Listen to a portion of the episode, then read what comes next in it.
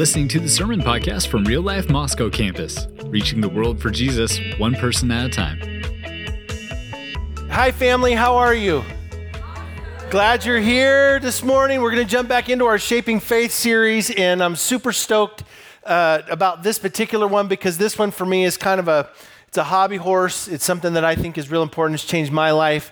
Um, we've been talking about this how do we get into spiritual fitness, spiritual shape, and we had our core four to begin with. What was our core four? Text, prayer, worship, and fasting. You got to say them in order, or we can't do this as a group. you all had them, but you had them all in different orders. So, yeah, good. So, text, prayer, worship, and fasting. Those are our core four that kind of personally develop us as humans. And then we've been in the middle of this uh, section on this, the circle of healthy community. We have eight pieces to that, and that's something that um, you can add to that list. Some people would like to take other pieces out and, and add in some other things. That's fine. It's not your list, it's my list. So this is the list we're working through. And um, so this is. Uh, this is kind of where we're at in the middle of the series. Uh, today, we're going to talk about identity as a part of um, healthy community because we live in a world where everything is competing to try to tell you who you are on a lot of different levels. There's, there's, uh, you got to, you don't make enough money, or you do make enough money, or you have the right job, or the right like look or like th- whether it's weight or clothes or your education or the side of town that you live on or the kind of car that you drive or your um, orientation or your whatever you identify like there's a there's it's just a mess. Like identity is a real issue in our culture. And so i want to begin with this fundamental premise about community and here it is the most fundamental purpose of all relationship is that it helps us understand who we really are from God's perspective. That's the most fundamental purpose for all of the relationships that you have. All of them. Doesn't matter if it's a spouse or a friend or a group of friends or a teacher or the most fundamental purpose of relationship is to help us understand who we are from God's perspective. And so, what I want to do today is to pull out, I'm going to pull out four tenets, and I want to look at three examples of what it means to struggle with your identity. So, we have four tenets of identity, and then three examples of what it means to struggle with our identity, okay? So, tenet number one about identity is this God knit you together in your mother's womb. Like, you need to know that about you. God made you. Okay, so I want to read Psalm 139 and we'll come back and talk about this. For you formed me, formed my inward parts, you knitted me together in my mother's womb. I praise you, for I am fearfully and wonderfully made. Wonderful are your works, my soul knows it very well. My frame was not hidden from you when I was being made in the secret and intricately woven in the depths of the earth. Your eyes saw my unformed substance. In your book were written every one of them the days that were formed for me, when as yet there was none of them. And, and I've said this before, but it bears repeating. When you were conceived, God looked over the whole world and said, What does it need? And then he went into your mother's womb and he made it. You are a gift that God gave the world. And it's really important for you to understand that because when you understand that, then you're able to say, okay, if that's true, then I got to figure out what kind of gift I'm supposed to be. Am I supposed to be like a gift like a jack in the box? Surprise! Like, that's a, I don't know. Maybe that's who you are. I just made that up right here. First service didn't get that. It's bonus material. like, what kind of gift am I supposed to be for the world? If that's true, God knit me together. What did He make me to be, right? Here's a second tenet that I believe about your identity it's that God marks a path for you to follow. So, God made you, and then He helps kind of identify the direction you're supposed to go. Look at Proverbs 16. It says, The heart of a man plans his way but the Lord establishes his steps. You know what that means? It doesn't matter how hard you try to blow it, you cannot mess up God's plan for you. You can't. Because you can plan all your ways. And I have really tried to self destruct in my life. Like many of us have that story where we really tried to blow it. You can't.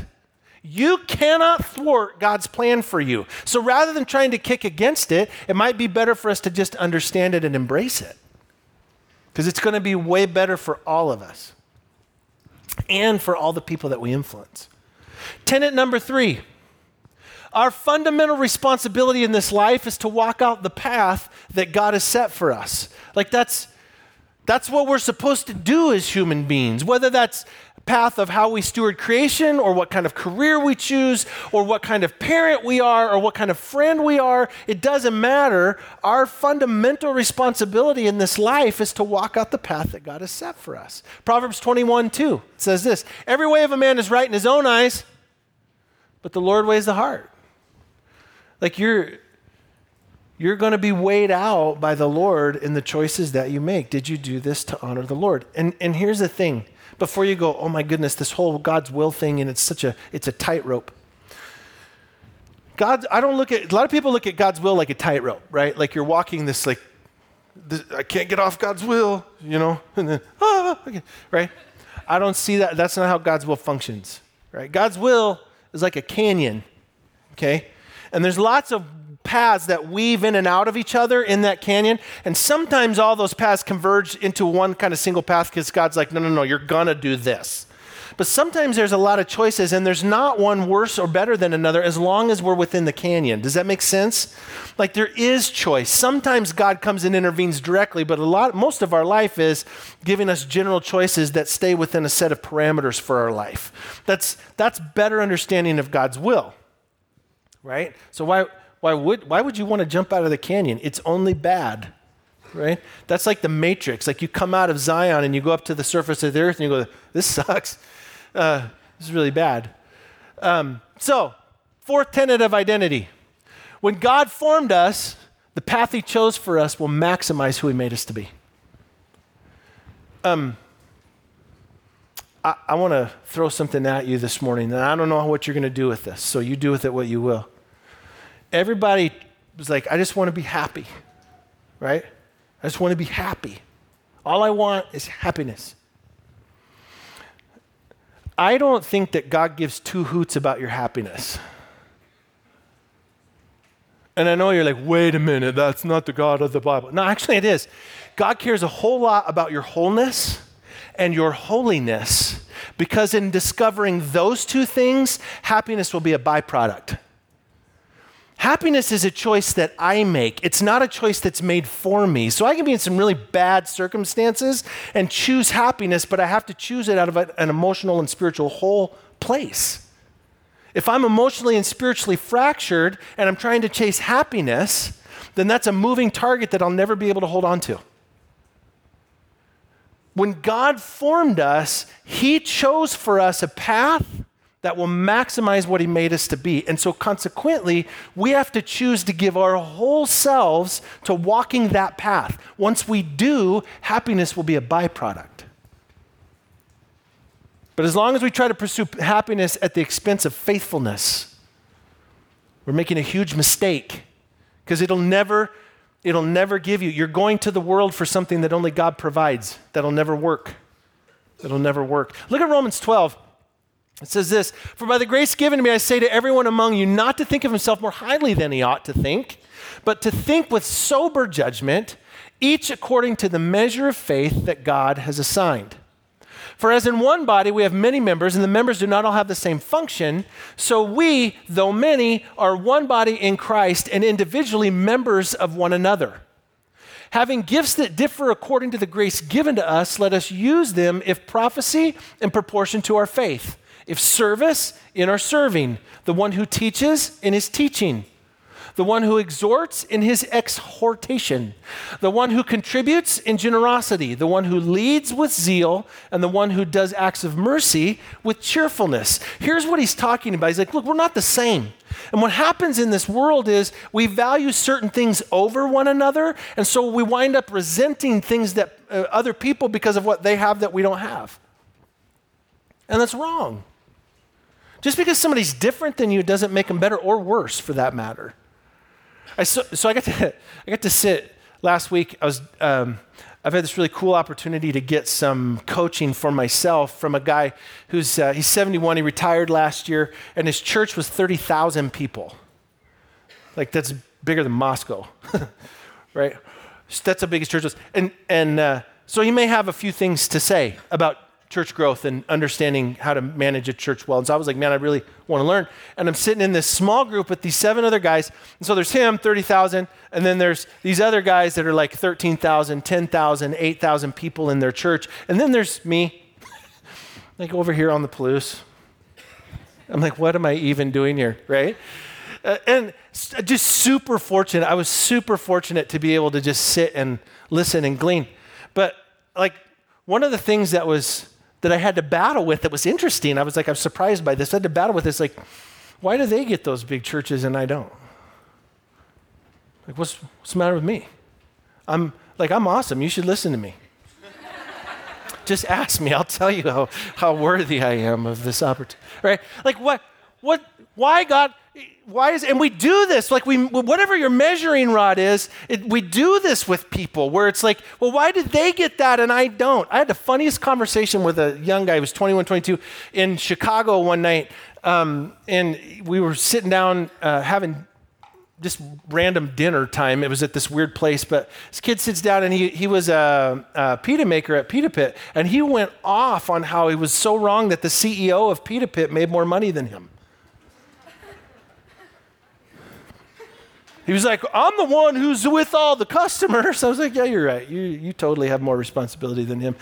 But like, we get into this, into this comparison game with, like, this is what we do. And if I'm not like you, or if I'm not the thing that everybody around me values, then I'm not, I'm not worthy. I'm not worthy. I had the, another conversation with a young 20 year old guy. He was like, You know, I have a blog and nobody reads it, and I don't understand because I got stuff to say.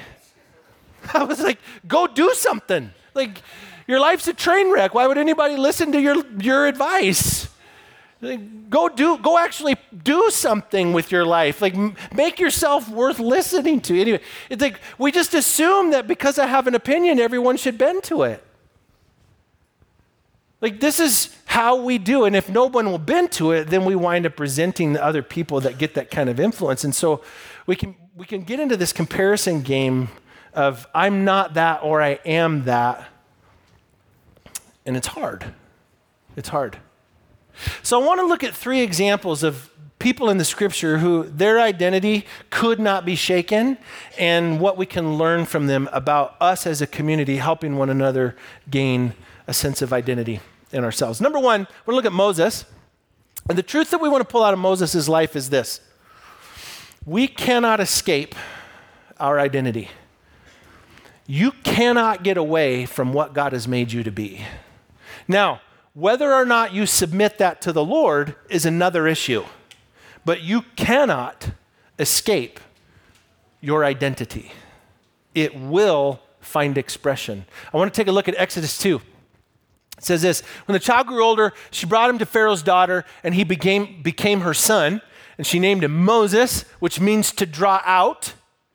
There's a lot of layers to his name, to his meaning, because she said, I drew him out of the water. Now, remember, this is important about names in the Bible. Names aren't just a tag, names are a description of your identity, right? And if you think about Moses and who he becomes, of course his name means drawn out. He can't help himself. And his identity finds all kinds of bad ways to express itself. And then God wants to redeem it. And, God, and Moses is like, no, I'm totally the wrong guy. Like, here's the story. So he grows up in Pharaoh's house and he walks out and he sees an Egyptian beating a Hebrew slave. And what does he do? He kills the Egyptian. Why? Because Moses has to help the underdog. He has to. He can't help himself. It's who he is. And then he gets caught. He thought he got away with it, but he gets caught. And so he runs scared and goes to Midian and sits down at a well. And Zipporah and her sisters come to water their flocks, right? Well, these other shepherds start picking on them. What does Moses do? He drives off the other shepherds. Why? Because he has to help the underdog. He has to. So when God comes to Moses and he says, Hey, I got a bunch of underdogs that have been slaves for 480 years. I'm going to use you to deliver them. Moses goes, Yeah, I'm the wrong guy. like, no. God's like, Really? Um, you're right. I made a total mistake. I, I, don't know what I was thinking, right? I mean, I saw, but then I didn't see. Um, like, really? Of course. No, you're the only, you're tailor made for this. You're tailor made for this. You cannot run from who God has made you to be. It will find expression. And I got a buddy who uh, lives in Singapore. He's been doing research on human kind of design, um, innate design, 25 years. Here's what he says What's interesting is your identity will find expression, and if you don't know what it is and how to submit it to the Lord, it'll find expression in some really unhealthy ways. In fact, he was doing research in um, Singapore prisons, and what he found is that every single person that was in a Singapore prison landed there by an expression of their design. Think about that. Like, here's an example. He had this guy that was in prison for armed robbery, right? Well, how's that an expression of your design? Here's how his mom suffered from chronic pain. They didn't have money to buy medication for her. So he went to the store to rob the store to get money to buy the medication so that his mom could get some relief. He got busted and got put in prison for it. Right? Now, what we do in our culture with a situation like that is say, stop robbing stores. But we don't ever celebrate and honor the motive that would drive it in the first place. And we do this when we're parenting our children, and it's super destructive right? It's super destructive when all we do is just take away bad behavior, like stop doing that, stop doing that, stop doing that. And we, we crush their will because they're smaller and weaker than you for a little while. But they're not going to be that way forever. And so, what we have to do is understand that celebrating the motive below that that was good, like the expression of it, bad. The expression was bad, but the motive, good. Celebrate and redeem that piece. Do this with your, like, with your spouses, with your coworkers, with, with your friends, like to celebrate the good redeeming thing that maybe it led to a bad choice, but find that piece of them that's like, you know, that must have felt like this. And that part is good. Right? What we'll find is that all, when we, all we do is take away the action, we, number one, we don't give people any sense of themselves. And number two, all we're doing is narrowing their field of decision making. We're taking stuff away without ever putting something back. So we don't ever give them more options. Does that make sense? Like, you can't run from who you are. And so rather than, rather than trying to punish the bad action, what if we spend time trying to focus on the underlying motive that was actually good? That might change how we have a conversation in community. Another example here is this this is out of Abraham. Throw it up there. Next slide. Mark, set, go. And there we are. God will call out our identity before it is realized.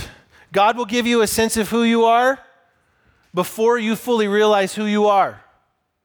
Right? I love this story about Abraham, Genesis 17. No longer shall your name be called Abram but I will change your name to Abraham, which means father.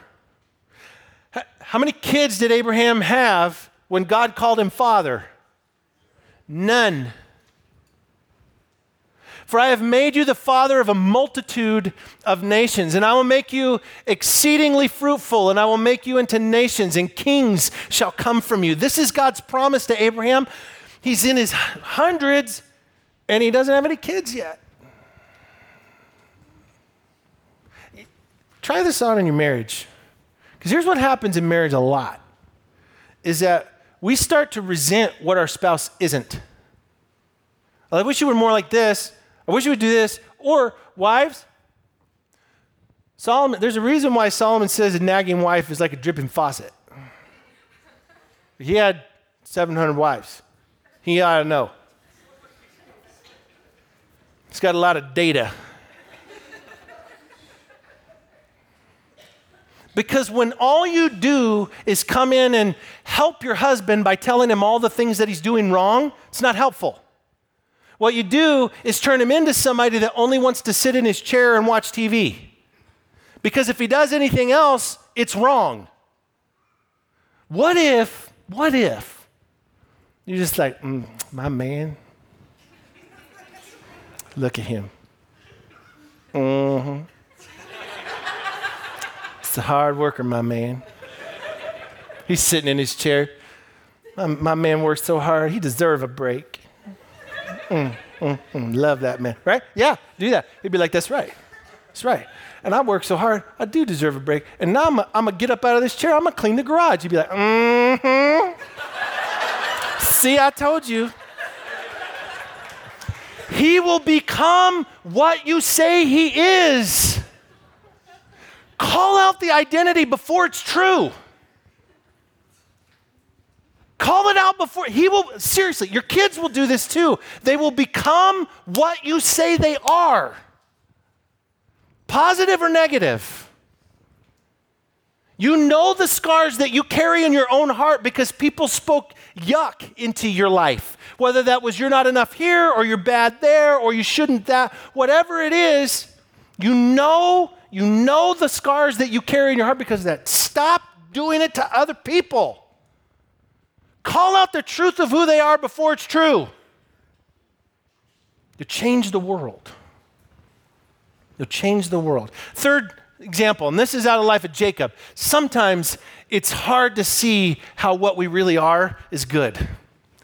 Sometimes it's hard to see how what we really are is good. I want to look at two, two examples out of Jacob's life, one from Genesis 32 and then one from Genesis 35. It says that Jacob was left alone, and a man wrestled with him until the breaking of the day. And when the man saw that he did not prevail against Jacob, by the way, we know that this man is an angel from the context, um, he touched his hip socket, and Jacob's hip was put out of joint. He's wrestling. So apparently, this angel is really good at jujitsu. He put a wah. Um, I don't want to get all technical on you. And then he said, Let me go, for the day is broken. But Jacob said, I will not let you go unless you bless me. And he said to him, What is your name? Now remember this identity piece with name. And he said, Jacob. And then he said, Your name shall no longer be called Jacob, but Israel, for you have striven with God and with men and have prevailed. So let's set this up, what's going on here, because we look at that and go, Oh, that's interesting. He changed his name. No, no, no, no. The name Jacob literally means heel grabber, and the idea of it, it kind of takes on this nuance of deceiver or supplanter. It's kind of a negative name, but the idea of being a heel grabber is that he has all of this perpetual ambition to always be working angles. He's always trying to put himself in a position where he wants to get ahead. He's always thinking about himself first and he's manipulating circumstances to give himself an asset. And God's like, man, if I could get a hold of that, that'd be a pretty cool thing to use. Right? Jacob he, I mean, he does it with Laban, right? He manipulates the sheep, and then Laban kind of outmaneuvers, he outcons the con man, right? Gives him Leah instead of Rachel. So Jacob has to work another seven years, but it felt like days because of his love for Rachel. and then, uh, so he's a romantic. We love that part. Um, and then um, God comes to him and changes his name to Israel, wrestles with God. And what God says to him is this Stop trying to wrestle with people and outmaneuver them. Take it up with me. If you'll do that, Jacob, I'll take care of all the rest. And so he comes and changes his name, but Jacob has a hard time with it. So God has to come back and say this again in Genesis 35. And God appeared to, Jacob again when he came from Padan Aram and blessed him. And Jacob said to him, Your name is. Je- and God said to him, Your name is Jacob. No longer shall you be called Jacob, but Israel shall be your name. So he called his name Israel. And God said to him, I am God Almighty. Be fruitful and multiply. A nation and a company of nations shall come from you, and kings shall come from your own body. God comes to him and says, Jacob, remember who you are. And I, f- I feel like, like name changes are powerful. I think everybody should have a nickname from the people that are close to them. Like, and it should, ha- it should be rooted in something. Like it should be rooted in meaning, right? And it shouldn't be a transferable nickname that you call everybody. It should be theirs and theirs alone, and that should have special meaning and purpose. Why? Because it gives, number one, it gives, a, like, this is what I see in you. And number two, it gives an, uh, a more intimate connection between the two people, right? Like, all my kids have nicknames, all their friends have nicknames um, from me uh, it's just it's just one of those things where for me, uh, I think that's a super powerful thing in community that as we name people, that we call them by their name, that we're calling them by more than just a tag. We're giving them a sense of identity that's rooted in something real and true and good. Because when you call your kids a problem or a liar or something like that, you're also giving them a name rooted in identity, just not the identity that we want to bring out. And with that in mind, we're going to move towards the Lord's table. And this is an invitation for all of us who are willing to um, celebrate the death, burial, and resurrection of Jesus together. You can partake in communion with us, but we want you to hold the elements till the end. we'll take them all together. While they're passing that out, I want to work through some questions for our home groups this week. These are questions that I think are good discussion makers as we, especially like in your home group, you ought to know each other well enough to be able to, at least have in a general sense, celebrate who somebody is. And the first question is what has God made you to be? Now, we are, people are more or less aware of that, uh, depending on their own personal self awareness, how much discovery they've done, that kind of thing. What I would suggest is this is if you have somebody that's struggling to answer that question, there's an exercise in your uh, notes there that I would highly recommend that you do just as a way to, to identify kind of some of the good things about people. Um, and if you're not in a home group, do this with your family around the table this week. Have everybody write down three things that you're like, these are the three values that are most important to me. And then once somebody shares, have everyone around the table go around and validate where you see those values played out in that person's life. It's a powerful exercise. It's a powerful exercise for you guys to do. Number two, what lies have you held on to that are getting in the way of God's best for your life? What are the lies that the world has told you? Where are you in your mind? I am not blank enough. Whatever, fill in your blank. I am not enough here. And I'm, I'm wrong and I'm, I, I can't measure up and I, don't, I will never be able to do this or that or whatever. And therefore, I can't live into the best that God wants for my life. Eh. Listen, Satan loves to keep you stuck there because if you're set free and you actually take hold of those things, watch out.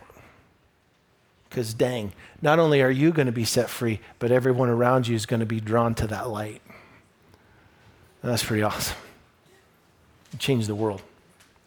Number three, of the three biblical characters that we looked at, which one do you connect with most and why? Do you connect with Moses in the sense of just, I, I can't, I keep, keep finding I keep showing up in a bad way. I, I don't like myself. I keep showing up in a bad way. Um, think about this. I have a lot of young ladies that come into my office that are like, my life is a mess, and I'm trying to figure out why I always pick the wrong guy. Right? What they find is, if you go back to that Romans 12 passage, like if it's serving, let them serve. This is a person who is innately designed to meet the needs of people. Okay? Now, if God knit you together in your mother's womb and He chooses your path, then a person who's innately designed to meet the needs of other people, what kind of people are going to be on their path? People who have lots of needs.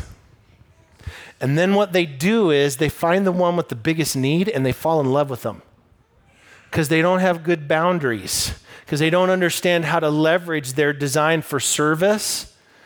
Like we're all called to serve, but there are people who are innately designed for it, right? It's like we're all called to be able to teach the truth. There are people who are gifted to, to teach. There, we're all called to be leaders and examples, but there are people who are gifted to lead. These are people who are gifted to meet the needs of other people. And they keep falling for people because they don't understand that that's who they are. They don't understand that that's a good thing, and they don't understand how to put God's boundaries around it. So they wind up constantly getting taken advantage of. Like, maybe that's you. Maybe that, that's Moses, right? His, his design keeps showing up in a bad way. Maybe you're just like Jacob and you're having a hard time owning the fact that you are what God says you are, right? Maybe that. Uh, next question How can the group help one another live out more of the truth of who God says we are?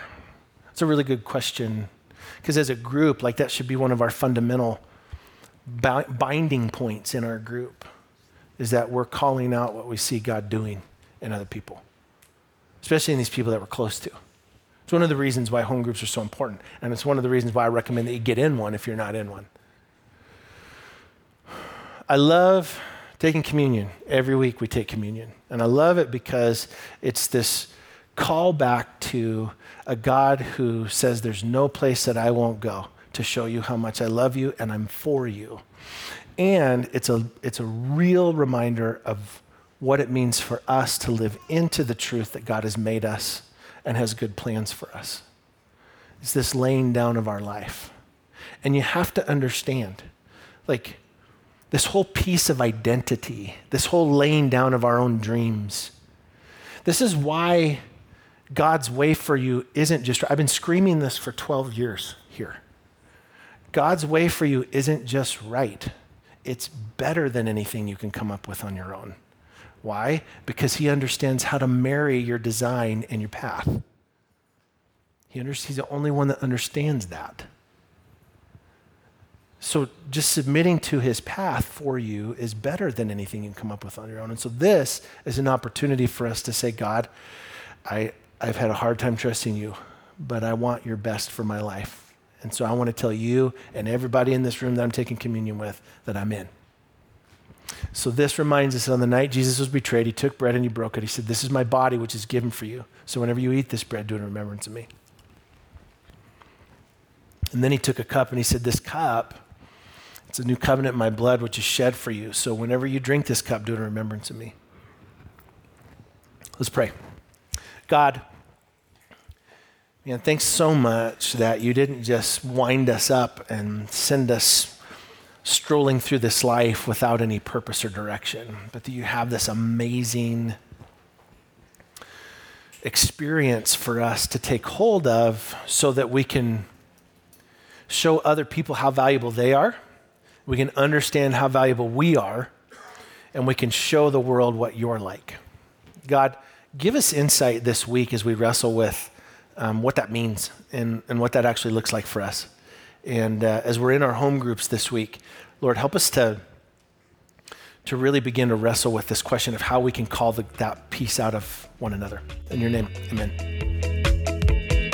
Thanks for checking out this message from Real Life on the Palouse. You can find out more about us by visiting us online at liferotp.com and connecting with us on Facebook and Instagram.